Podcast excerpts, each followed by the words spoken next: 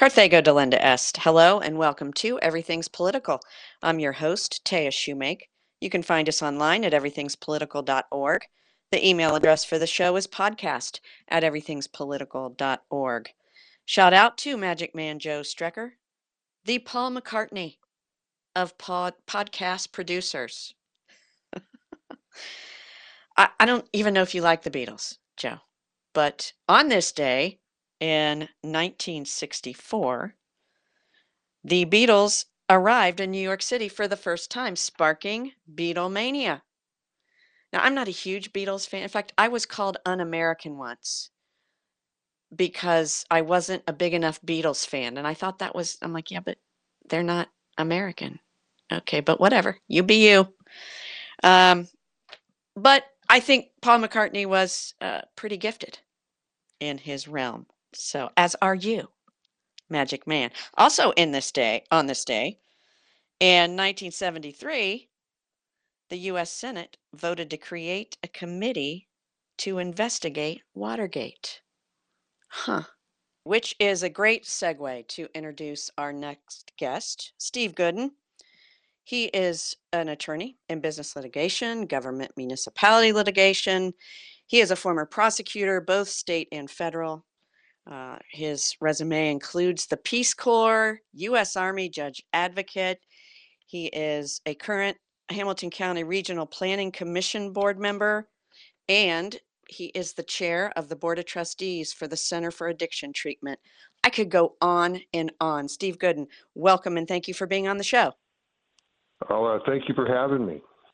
Steve, I read your bio and I realize that you're that guy you're that guy in Cincinnati at the barbecue towards whom everyone gravitates because your professional and life journey is that vast. Um, uh, amazing. And I would love to have you back on to talk about other topics. What I'd like to talk about today is uh, an unfortunate theme that we have on this show that uh, too many of our elected employees are either bought, bribed, or blackmailed. And in 2020, you were appointed to city council uh, because of a huge corruption scandal. And uh, I just wanted to juxtapose the circumstances and outcome of that particular situation with what's going now going on now at the state with the Larry Householder situation. Could you give us a little bit of background? Oh, absolutely. And again, thanks for thanks for having me on, and thanks for talking about this uh, on your podcast. Because I'll tell you, um, this is one of those um, situations uh, that is, you know, almost, you know, almost breathtaking in its scope, but really isn't getting a lot of play locally because. Uh, you know, thank God none of our local elected officials really are involved in this one. You know, the trial's going on here in Cincinnati for reasons I'll, you know, circle back and talk about. But it, this is one that everybody uh, who is an Ohioan, Republican, Democrat, every every side of the aisle should follow and be following closely because this is really, when you look nationally, one of the largest political corruption scandals that's ever been uh, alleged uh, mm. in American history. And I mean, what we really have here is we have something, a company called First Energy, which owned two large nuclear power, still owns two large nuclear power plants sort of in far southeastern Ohio. Those plants were failing, they were not doing well. Um, and uh, I think as this company looked around at the what, uh, at the political landscape in Ohio, where fracking was getting a lot of tax breaks, was getting a lot of uh, government encouragement, they thought, why can't we get a bailout?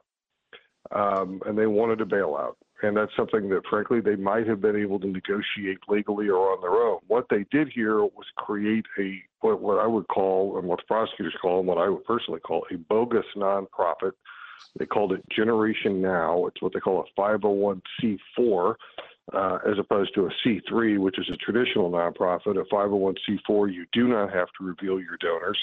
And the idea is that it's supposed to be sort of an educational uh, nonprofit organization that runs ads to educate the public, in theory, here about nuclear power. Uh, they put $60 million into this thing. Mm. Uh, and the allegations are, and I think it's and I think so far the trial is kind of bearing this out, is that the that this nonprofit, which was supposedly this independent educational uh, situation, um, was in fact controlled by Larry Householder, who was then at the time running, uh, trying to rehabilitate himself, come back into politics, and running for Speaker of the House, as well as a group of lobbyists and allegedly the chairman of the Republican Party, former chairman of the Republican Party, getting Matt Borges, who is also on trial with him, and that they used that money to elect 21 separate uh, state representatives, who then in turn made Larry Householder Speaker. Then they uh, passed and pushed through a $1.2 billion bailout for these two inter- nuclear energy plants. And when a group of citizens tried to do a referendum to stop this bailout, then they interfered with the process or, attempt, or attempted to interfere with the process and then tried to, you know, stopping the signature gathering and tinkering with the language and tried everything they could to keep it off the ballot and keep the citizens from calling it back. So, I mean, when you strip all that down, what the allegation is uh, is that First Energy and its officials, and First Energy's already, as a company, has basically pled guilty, uh, entered something called a deferred prosecution agreement, which is essentially admitting the conduct. They put 60 million into a dark money organization. They thought no one would ever know, and they got 1.2 billion in taxpayer dollars back. So it's a pretty great return on investment. 60 million for 1.2 billion. Uh, but it was our dollars, and uh, this has resulted in the former House Speaker Larry Householder being arrested and charged with on a variety of federal corruption charges, as well as a group of lobbyists, um, including, you know, including a guy named Neil Clark, who was sort of the most famous of all uh, Republican lobbyists in Columbus. He was charged and had actually begun cooperating with the federal uh, uh, officials, uh, but he committed suicide about a year and a half ago. So um, you know we'll you know we'll never quite know what will happen with his part. But right now, uh, Larry Householder, former Republican Speaker of the House, as well as uh, Matt Borges, the former Ohio Republican uh, Party chairman, uh, are on trial, facing you know uh, decades in prison. Uh, for being a part of a massive corruption scandal, in which 1.2 billion in tax dollars were allegedly used to, to bail out these two nuclear power plants.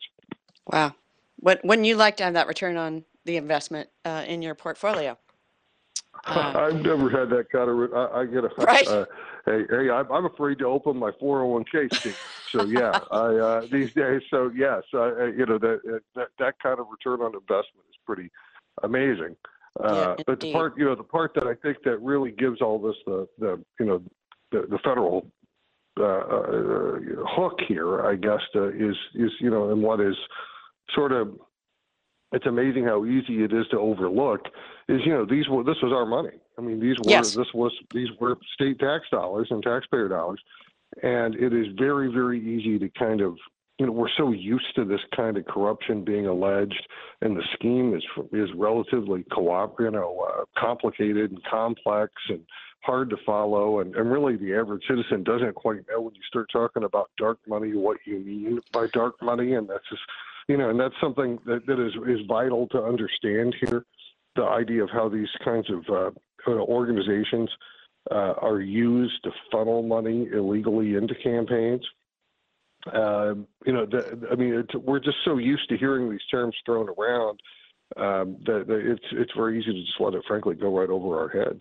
Yes, it it certainly it dilutes the meaning and the and the gravity of what's being done to us uh, by the people we elect to protect us from that very thing.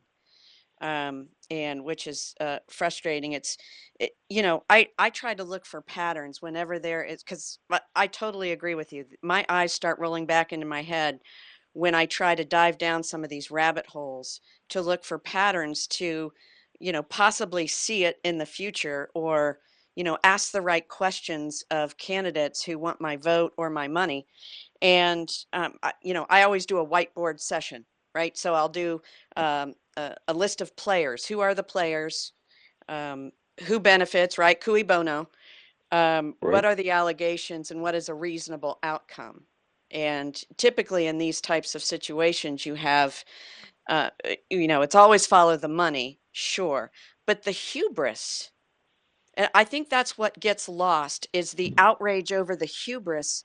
I mean, I'm old enough to remember the first Larry Householder scandal. And yeah, me too. I mean, come on, that that people would reelect him. Now look, I'm all about uh, you know, redemption and second chances and all of that, but yeah, I don't know that I'm bringing him back. And and I I'm not quite sure why Right. we can't build a deeper bench. well, So, you know, I always think that in in my experience, redemption always is preceded by some sort of atonement and request yes. admission and request for forgiveness. There was nothing like that with Larry Householder. Larry came under a pretty intense investigation all the way back in 2004 and basically retreated from politics. Um, and uh, you know, just voluntarily left under a cloud, um, and then he comes back. Um, Yeah. You know, kind of writing, You know, and basically, you know, we now know, uh, even if the jury doesn't find it to be criminal, which I doubt, I think he is going to be convicted. I think both of them will be convicted of at least some of these charges. Um, that that we now know that his entire political comeback was engineered and funded uh, by this First Energy company. I don't think we would even be having this discussion if they hadn't, uh, uh, in conjunction with these lobbyists, cooked up this scheme. Right. Yes. It was as if they said, gee, who can we find that will run this corruption for us? And I, you know, frankly, that's just, uh, we the people need to do a better job. Uh, I, I realize that, you know, a lot of this stuff is clandestine and surreptitious, but we need to do a better job of, of trying to prevent this very thing in the candidates we elect. But I, I wanted to go over the, the different players. So we know Householder, we know Matt Borges, and I realize those those are two different sets of charges. Is that accurate? Um, they are, but they overlap to a large degree, and they're actually being tried together. Um, Okay. I mean, they're. I mean, basically, the way the the, the way the um, the U.S. attorneys have, have uh, are attacking this and trying to organize this in a way to make it a little easier to understand is that there's an overlying kind of concept of racketeering here, Hmm. which is sort of an organized criminal enterprise. Mm-hmm. And even though some of the specific actions that are alleged to have been undertaken by Borges and by Householder, you know, are different, um, and some of the testimonies different, some of the money that was floating around was used differently, but the two of them. The idea is that this was all one big enterprise, which was to get that bailout money uh, back to First Energy. Uh, so therefore, you know, it's you know racketeering, which is Mhm. you know what they, which is a, an organized crime term, and it's a it's a federal law that basically says any kind of you know if you're if you're all working toward the same criminal goal, you know we're, we're we can charge you together. So they're both charged with racketeering, and they have individual charges that fall off that. So they're able to try them together and introduce a lot of evidence that ties them together and you know, they're sort of already Borges, you know, is is in the trial trying to put some distance uh, from Householder, but man, is uh, unfortunately these guys, like a lot of people these days, kind of live their professional lives on email and text message. So there's a there's some uh, there's a lot of stuff that's already been put in front of that jury that uh, that that puts them right together. Yeah, it, it's tough not to make those connections. I mean, it's it, and frankly, Steve, it's it's difficult. Now, I've been in the political sausage factory longer than I care to admit, uh, but it's difficult to give the judgment of charity. Uh, it, it, At this point, when someone Right. has been involved this long and they already have a track record, uh, you know, and I I guess that's maybe that's wrong. I don't know, but I think just as a means of self-defense as a taxpayer, you know, I don't give a lot of judgment of charity, but it's uh, it certainly seems systemic at best. Um, now, there was another person involved, a lobbyist, Jeff Longstreth. Uh, What what is his position and where does he stand? Well, Jeff, my understanding is, and I don't have it right in front of me, but yeah, he uh, he and I think Juan uh, the other two, have cooperated in some way or another. Uh, and they are not in the trial today. I believe they have cut deals uh, with Gotcha. the government, and we may be hearing from them. Uh, you know, and the other one, obviously, who was charged with Mister was Neil Clark, who's a guy Right. that you know I worked in Columbus for years. Everybody knew Neil Clark. I mean, Neil was like the the, the Republican lobbyist of, of his Hmm. generation. You know, Wow. uh, and uh, and he is. You know, obviously he's not standing trial because he's committed suicide. And one of the big battles in the, the early days of the trial um, was was whether or not his his statements, his recorded statements, could be played to the jury, uh, because it's you know, I mean, he he had spoken with these agents both through you know both the, as part of an attempt to cooperate with the prosecution, and previously they had recorded him you know surreptitiously for many many hours. There's hours of recordings apparently, and Neil Clark talking about how all this worked. Hmm. Um, and they're still, you know, and the, the prosecution would love to play some of that for this jury. Um, and right now, the judge isn't allowing it, but I think he left the door open to potentially allowing some of it, depending on the circumstances that you know develop as the trial goes on. So, right. I mean, really, the focus right now is Borges and Householder. The other, the other, you know, there were three others, uh, all of whom were, you know, were lobbyists in one way or another, who were either cooperating or, or dead. And then obviously they tried to charge uh, First Energy. So they, I think they clearly looked at some of the individual uh, people who worked there. Uh, but then the company itself ultimately, you know, entered this deferred prosecution agreement, which is essentially an admission of of criminal conduct, and they and the, all the various, uh, for many of the anyway, various First Energy, um, um, you know, sort of executives are cooperating with the prosecution, and several of them have already testified. Well, did did their CEOs resign?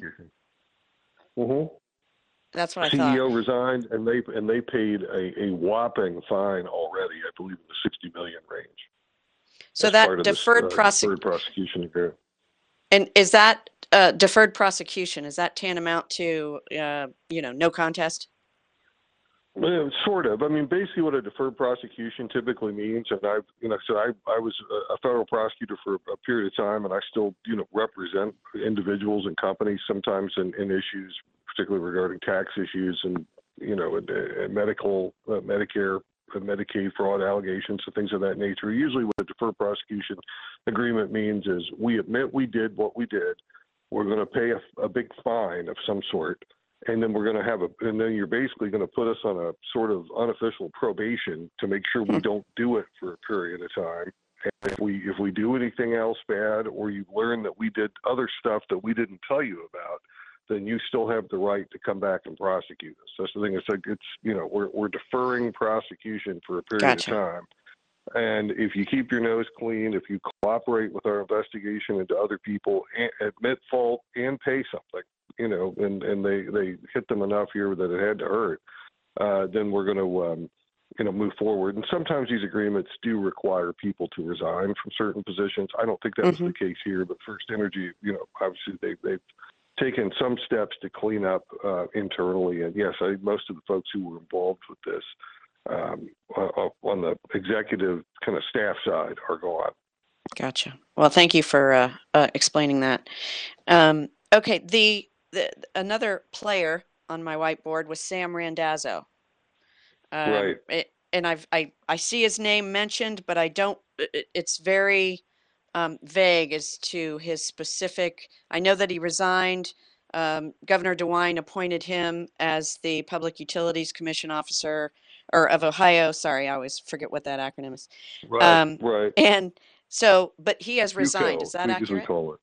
Yeah, that's that's right. I mean, I mean, he was never charged. Um, you know, and that's one of the things uh, about this that is uh, sort of fascinating to the political watchers up in Columbus.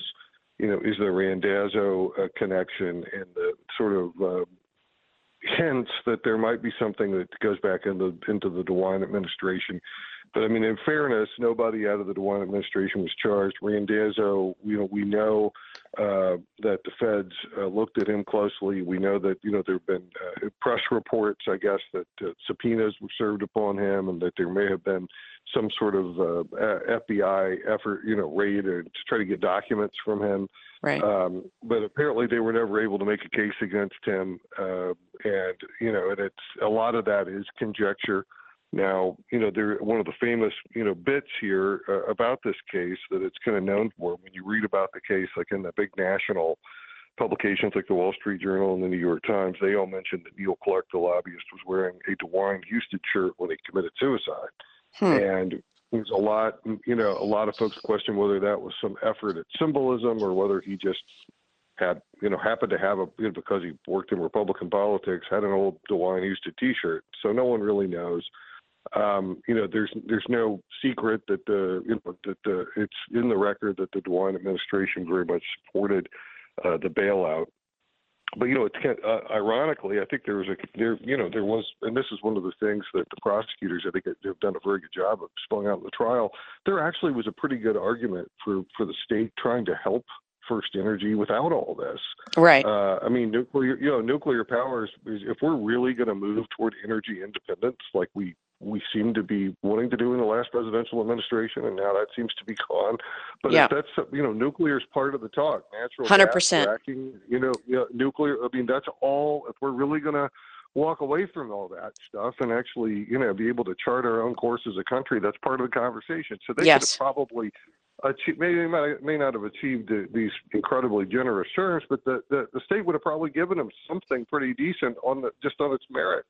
Right. Uh, and, right. I, and that's been DeWine's position all along, which was saying, okay, I didn't know this, but I would have, I would have probably, um, I would have probably supported it just, you know, because it was the right thing to do. But yes, there's been a lot of back and forth about that. There's been a lot of testimony in the trial of these individuals, particularly trying to push uh, the Lieutenant Governor Jon Husted to help them uh, within the administration. But you know, like I said, there's a lot of folks in Columbus that whisper about what all of this means, but at the end of the day, um, they didn't charge any anyone you know associated with the DeWine administration or with the Public Utilities Commission, which is where you know Randazzo uh, you know was an appointee. Right, and uh, I'll add that you know if you're going to throw 60 million into Gen Now, you could have used that money to make your case to the taxpayers. And and like you said, nuclear is part of the discussion. It's clean, it's efficient, um, and certainly something that, uh, in my opinion, Ohio would be able to lead. You know, that's one of the frustrating things. I'm a native Ohioan, and I see so many things on which we could have led, and yet instead of transparency, uh, people automatically go to the to the bot bribed or blackmailed and it's it's frustrating because it doesn't need to be that way especially if you are uh, honoring your oath right that's that's that's oh, what yeah, their job absolutely. is absolutely Absolutely. i mean that's and that's the part about this that is so you know that i think the worst part of this in a way and i think this is something that the jury you know would if i were on this jury that i would particularly react to was when you did have a group of taxpayers who they didn't know how who who didn't understand i don't think the corruption involved but who questioned the bailout questioned the size of the bailout and tried to get signatures together to get it on the ballot yeah to to to to have it reviewed as is a citizen's right you know, one of the things that you see as part of that $60 million was, and, and this is what was revealed in the trial yesterday, was part of this $60 million was used to stymie that process. Yes. You know, that they were going around, that they were uh, you know, the uh, the testimony yesterday was that they were uh, was that Borges was trying to bribe uh, one of the guys uh, who was who whose company was helping gather the signatures because you know getting a, a statewide ballot referendum on is a huge undertaking. I forget how yes. many signatures you have to get, but it's thousands. Yes. And you know, usually you end up having to use paid signature collectors to even have a chance. And he was trying to bribe the guy in the company to give him the signature counts and where are you and what can we do to stop it. And, I mean, they did everything in their power uh, to try to keep this thing off the ballot, and that's playing with the language, pressuring public officials to mess with the language and things of that nature. And that's probably, I mean, to me, that is, I mean, uh, you know, uh, your your your pitchforks. Let's go, torches and pitchforks, because I was involved right. in the Healthcare Freedom Amendment uh, ballot initiative. Right. right. I know how Right. hard it is. I know going to every forum where you think you can get the most signatures, people, and trust me, I wasn't the the the lead on that by any stretch, but I understand the cost, and I understand uh, the shoe leather, and I understand the frustration of working against a system that seems to be be rigged against you. And I've uh, I've told the story here about a, a, a legal aid in um, or a legislative aid in Columbus, and this was years ago. This was probably two decades ago. Uh, I asked a question about uh, private and homeschoolers. It was a piece of education legislation, and uh, whether or not they were a target. And this person looked at me and said, "Oh, they're always a target. They've just not gotten to them yet." Now, I was as green as you can imagine as as far as my political involvement Right. and I realized right then, and it was it I call it a blessing and a curse because I realized there's an agenda going on up here uh, about which I'm not supposed to know, and about which they don't want me to know. And uh, oh, that means I need to stick my nose in their business a little bit more because what happens in Columbus should not stay in Columbus. It filters down to we the people. So um, my my last question regarding the players is uh, the the 21 state reps who benefited from this money and from Householder's uh, direction of this money. Any any hint or any uh, effect that that might have on them? Well, you know, some of their names are coming out, and um, and and that's one of the reasons that um, actually even some of the testimony came out yesterday, and I think that's going to be a real mixed thing. Some of them are no longer in office. Uh, mm-hmm. you know, with term limits, you know, I mean, we're going back into, you know, we're going back several years. Some of them either didn't win, some of them were not, you know, districted back, but some of them are still around. Mm-hmm. Um, you know, of course, their argument back is going to be, hey, we didn't really know. Uh, not all of them, um, you know, appear, you know, you know, there isn't, you know, none of them were charged directly. There is really no direct evidence that, that they all knew, you know, where the money was coming from. Right. But what is starting to come out in the trial, uh, there was a guy, I'm blanking on his name here right now, up in the Dayton area, you know, who clearly benefited uh, from uh, from ads, um, you know, for the, you know, for the, uh, you know, from this generation now. Uh, you know, they started running, you know, the, the classic dark money ads against their opponents. Uh, so that that is starting to trickle out in the trial. Um, yeah. In fact, there was one they were showing that there was a dark money ad accusing Larry Householder's opponent in his home district of using dark money ads. uh, they they put that on in the trial yesterday just to show just kind of how ridiculous it got. Yes, but yes. no, it is starting to happen, and these and these folks are are sprinkled throughout the state, and really, um, I, from from what I could tell, none of our local kind of Hamilton, Warren, Clermont County folks uh, benefited from those ads, from what we can tell. Yes, but, well, yeah, I it's, it's it's definitely starting to trickle out, and I would expect in their home districts, um, you know, that's you know that's going to start coming up. Uh, it's more of a political liability than a legal one, I would think.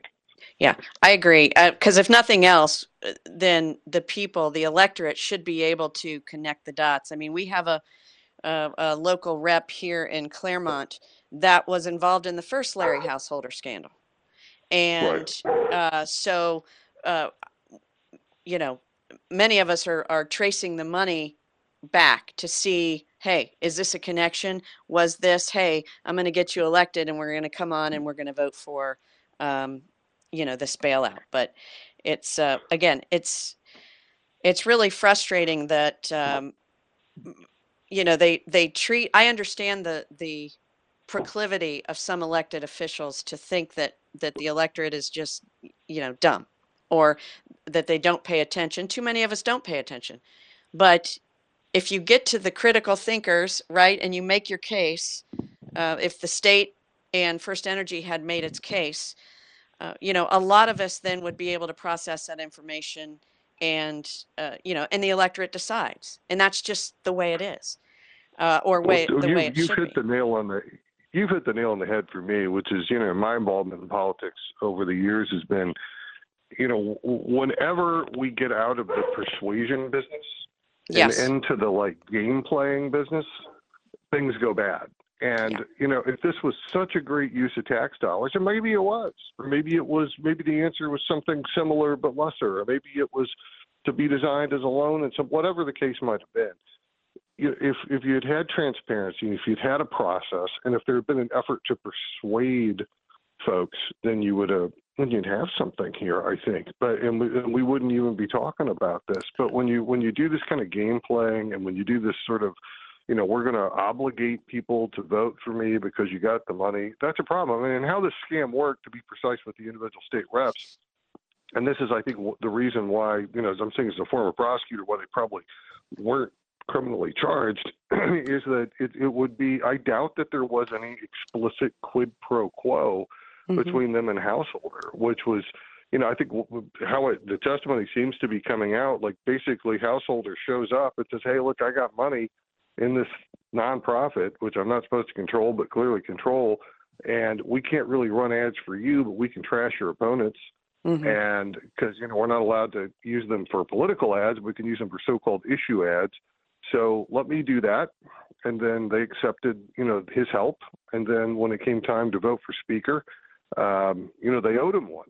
So Right. It's speaker, understood. When he became right, and then when he Yes. became speaker, it was like, hey, guess what? My top priority is this bailout. Um, and uh, and then you know, and that's just and that's just probably how it all worked. But you're right. I think there's some. Uh, I, I predict there will be some political fallout for some of those individual reps, you know, right or wrong. But I mean, that's that that seems to be how this all worked. That's part of Yes. the you know the enterprise, as they call it, the criminal enterprise. Well, we've we've uh, pleaded with our elected employees, although we shouldn't have to, to to well, we've reminded them, I should say, that you know their their three most important voters are not me, myself, and I. And unfortunately, that seems to be the the sentiment behind this. You know, the go-to action is always surreptitious, and it's it's uh, it's insulting, um, it's demeaning, and I think it's a dereliction of duty. Um, but I guess that's just the nature of power. Um, so, what uh, you think this? How long do you think this trial is going to last, Steve? Oh gosh. Um, well, we're about three weeks in. I mean, I would guess at the pace it's moving about six weeks. I mean, they've already had to, um, uh, you know, the the the, jur- the judge has complained a couple times about the pace. Um, and I know, you know, this is the same group of prosecutors who uh, handled the PG Sittenfeld, you know, city Cincinnati City Hall corruption trial. Mm-hmm. You know, and that was an issue in that case too, is that they have so much information that they want to put before the jury, and these investigations tend to go on so many years, and they, you know, with these undercover agents, recordings, and so forth. You know that it, it really is hard to pare it down from their standpoint. I mean, I, I, I think you know it would behoove them to do so, but I would I would estimate this goes on, you know, at least another month, month and a half. Hmm. Um, they've already had a had to break several days uh, because uh, one of the jurors got COVID. Right, right. I did read Um, that. and so they were yeah worried about uh, about the others uh, catching it. That that is something that continues to be a problem, particularly in this particular courtroom, which I've been in many times. The, the jurors you know sit very close to each other. hmm Uh, so um, you know once once something like that, it could either just be it doesn't have to be COVID, just a common cold will will get around um, quickly in that Sure. particular. uh, So. Um, so yeah, I don't. And apparently, he sent home COVID tests again last night. I guess someone wasn't feeling well again. Uh, So there might be yet another delay. Uh, was sort of what was sort of signaled yesterday. I guess uh, the, at the end of the day, the judge passed out COVID tests. Right. So um, who you know? So who knows? And the longer these cases drag on, in my experience too, you have folks who, you know, suddenly they have some work emergency, family emergency. There's a Right. lot of stops and starts when you get into that one month range. It's a lot of time to ask an average citizen to leave their life behind and listen to one of these things. Now, uh, we had accountability in the PG Sittenfeld case. We have the same legal team in the householder case, and I, I'm assuming that has a lot to do with it. Because if you're good and you can tell the story, uh, you know that that helps the jury. That helps uh, everyone understand what it. You know, if you are if you are forecasting, what would your best guess be as far as will accountability be handed out here in the householder case? You know, I did. I I, I believe that there will be uh, convictions uh, uh, on at least some of the charges against Householder and, and both Borges, and uh, and it, and the, the prosecution team has somewhat to do with it. But I think you know, at the end of the day, you know, the prosecutors um, are only as good as their facts. Mhm. And um, there's a couple things to consider here. I mean, the householder is is, is amazingly, and, and Borges as well. They're not really contesting what happened. I mean, because they can't. Um, you know, there is no um, uh, real, you know, real ability to say I didn't send these text messages, I didn't send these emails, the bailout didn't happen. I mean, I mean, it's all a matter of public record. I Right. mean, it just happened. And the two lobbyists who were cooperating and the, the Neil Clark testimony clearly show that this was something that was sort of cooked up in advance and was you know, extremely well, well known. In fact, what what what's going in front of the what may go in front of the jury later, one of the exhibits they're fighting about is a graphic that um, First Energy folks designed that showed the state state house with the First Energy logo blasted on it. They made that as a joke, but not a joke at all, really. Right. you think about it, it's Right. cuts right to the heart of the chase. I mean, so so but they, their their defense is this was just politics. You know, dark money, 501 Everybody oh does it. They are legal. Yeah, everybody does it. Citizens United, which you know, I'm one of the few conservatives who think Citizens United was wrongly decided, mm-hmm. uh, you know, allows independent expenditures. It allows these 501c4s to do this to a certain degree. Now, obviously, you're not supposed to coordinate. There's a there's an issue that they you know that they've done here. You know, where they've clearly coordinated illegally, but they're going to argue, well, that's really something for the Federal Elections Commission to take up, not for a jury. That's not a crime. You're basically being mad. You're mad at us for being really good at politics. Uh, there's a couple reasons I don't think that sells. One is just the scope of this, I think, and, and, and the extent to which the coordination occurred and the involvement of the lobbyists I really don't think is going to is going to sit well with this jury. But even if it didn't, they've taken sort of a belt and suspenders approach. There's there's very clear evidence from what I can tell, and a separate set of charges that show that Householder took about four hundred fifty thousand dollars out of this uh, uh, first gen nonprofit and used it for personal expenses. Mm. He fixed up his condo down in Florida. He, he paid some lawyers off on some personal lawsuits. He did a whole bunch of other stuff. So even if they totally reject the concept of the racketeering charges, I mean, householders still got about half a million dollars worth of personal spending from this thing. That is, in my view, I don't know. penalty, any real defense against that. Um, the other thing that they're trying to do here clearly uh, is, is and, and, this is this happened to a lesser extent in the Sittenfeld trial, but still very present there, is they're really trying to make a record for appeal. Um, you know, they're uh, when when you get outside of the of, of uh, juries hate this kind of conduct.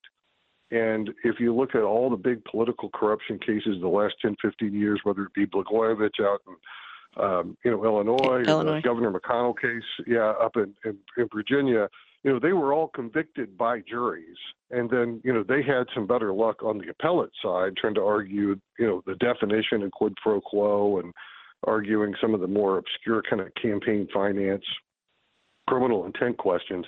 They had a better luck, you know, getting, you know, getting some relief in front of juries or I'm sorry, in front of a, uh, uh, appellate courts than a jury. Juries, I think, just tend to be you know, really, you know, really turned off by this mm-hmm. sort of thing. And uh, you know, it's like uh, the the two things you don't want to be in front of a jury right now is a, is a is a journalist or a politician because I think right. everyone's fed up with both. Yes. And, and, and I think they're walking in. You're halfway halfway to a guilty verdict. Uh, uh, that, you know, walking in, and that's right. the state of, of you know the culture. Um, so they're definitely trying to preserve a lot of issues and uh, for for appeal later on. Uh, but yeah, I, I, I do predict that there will be convictions here. Whether they're convicted of every last thing, I don't know. I mean, that's relatively rare. They're, the jury may give them the benefit of the doubt on some of the specific allegations. Uh, but if you know one count of racketeering carries up to 20 years, hmm. so you know even one hit here is pretty serious. Right. And uh, before I and again, Steve Goodin, thank you for being on. Um, the the trigger or impetus for we're in the PG Sittenfeld case also, or I should say Cincinnati Council case, but also the householder case. What was the was it a what is anonymous tip? Is that what started the whole investigation?